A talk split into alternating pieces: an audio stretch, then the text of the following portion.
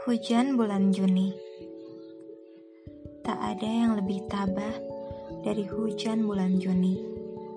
Dirahasiakannya rintik rindunya kepada pohon berbunga itu. Tak ada yang lebih bijak dari hujan bulan Juni. Dihapusnya jejak-jejak kakinya yang ragu-ragu di jalan itu.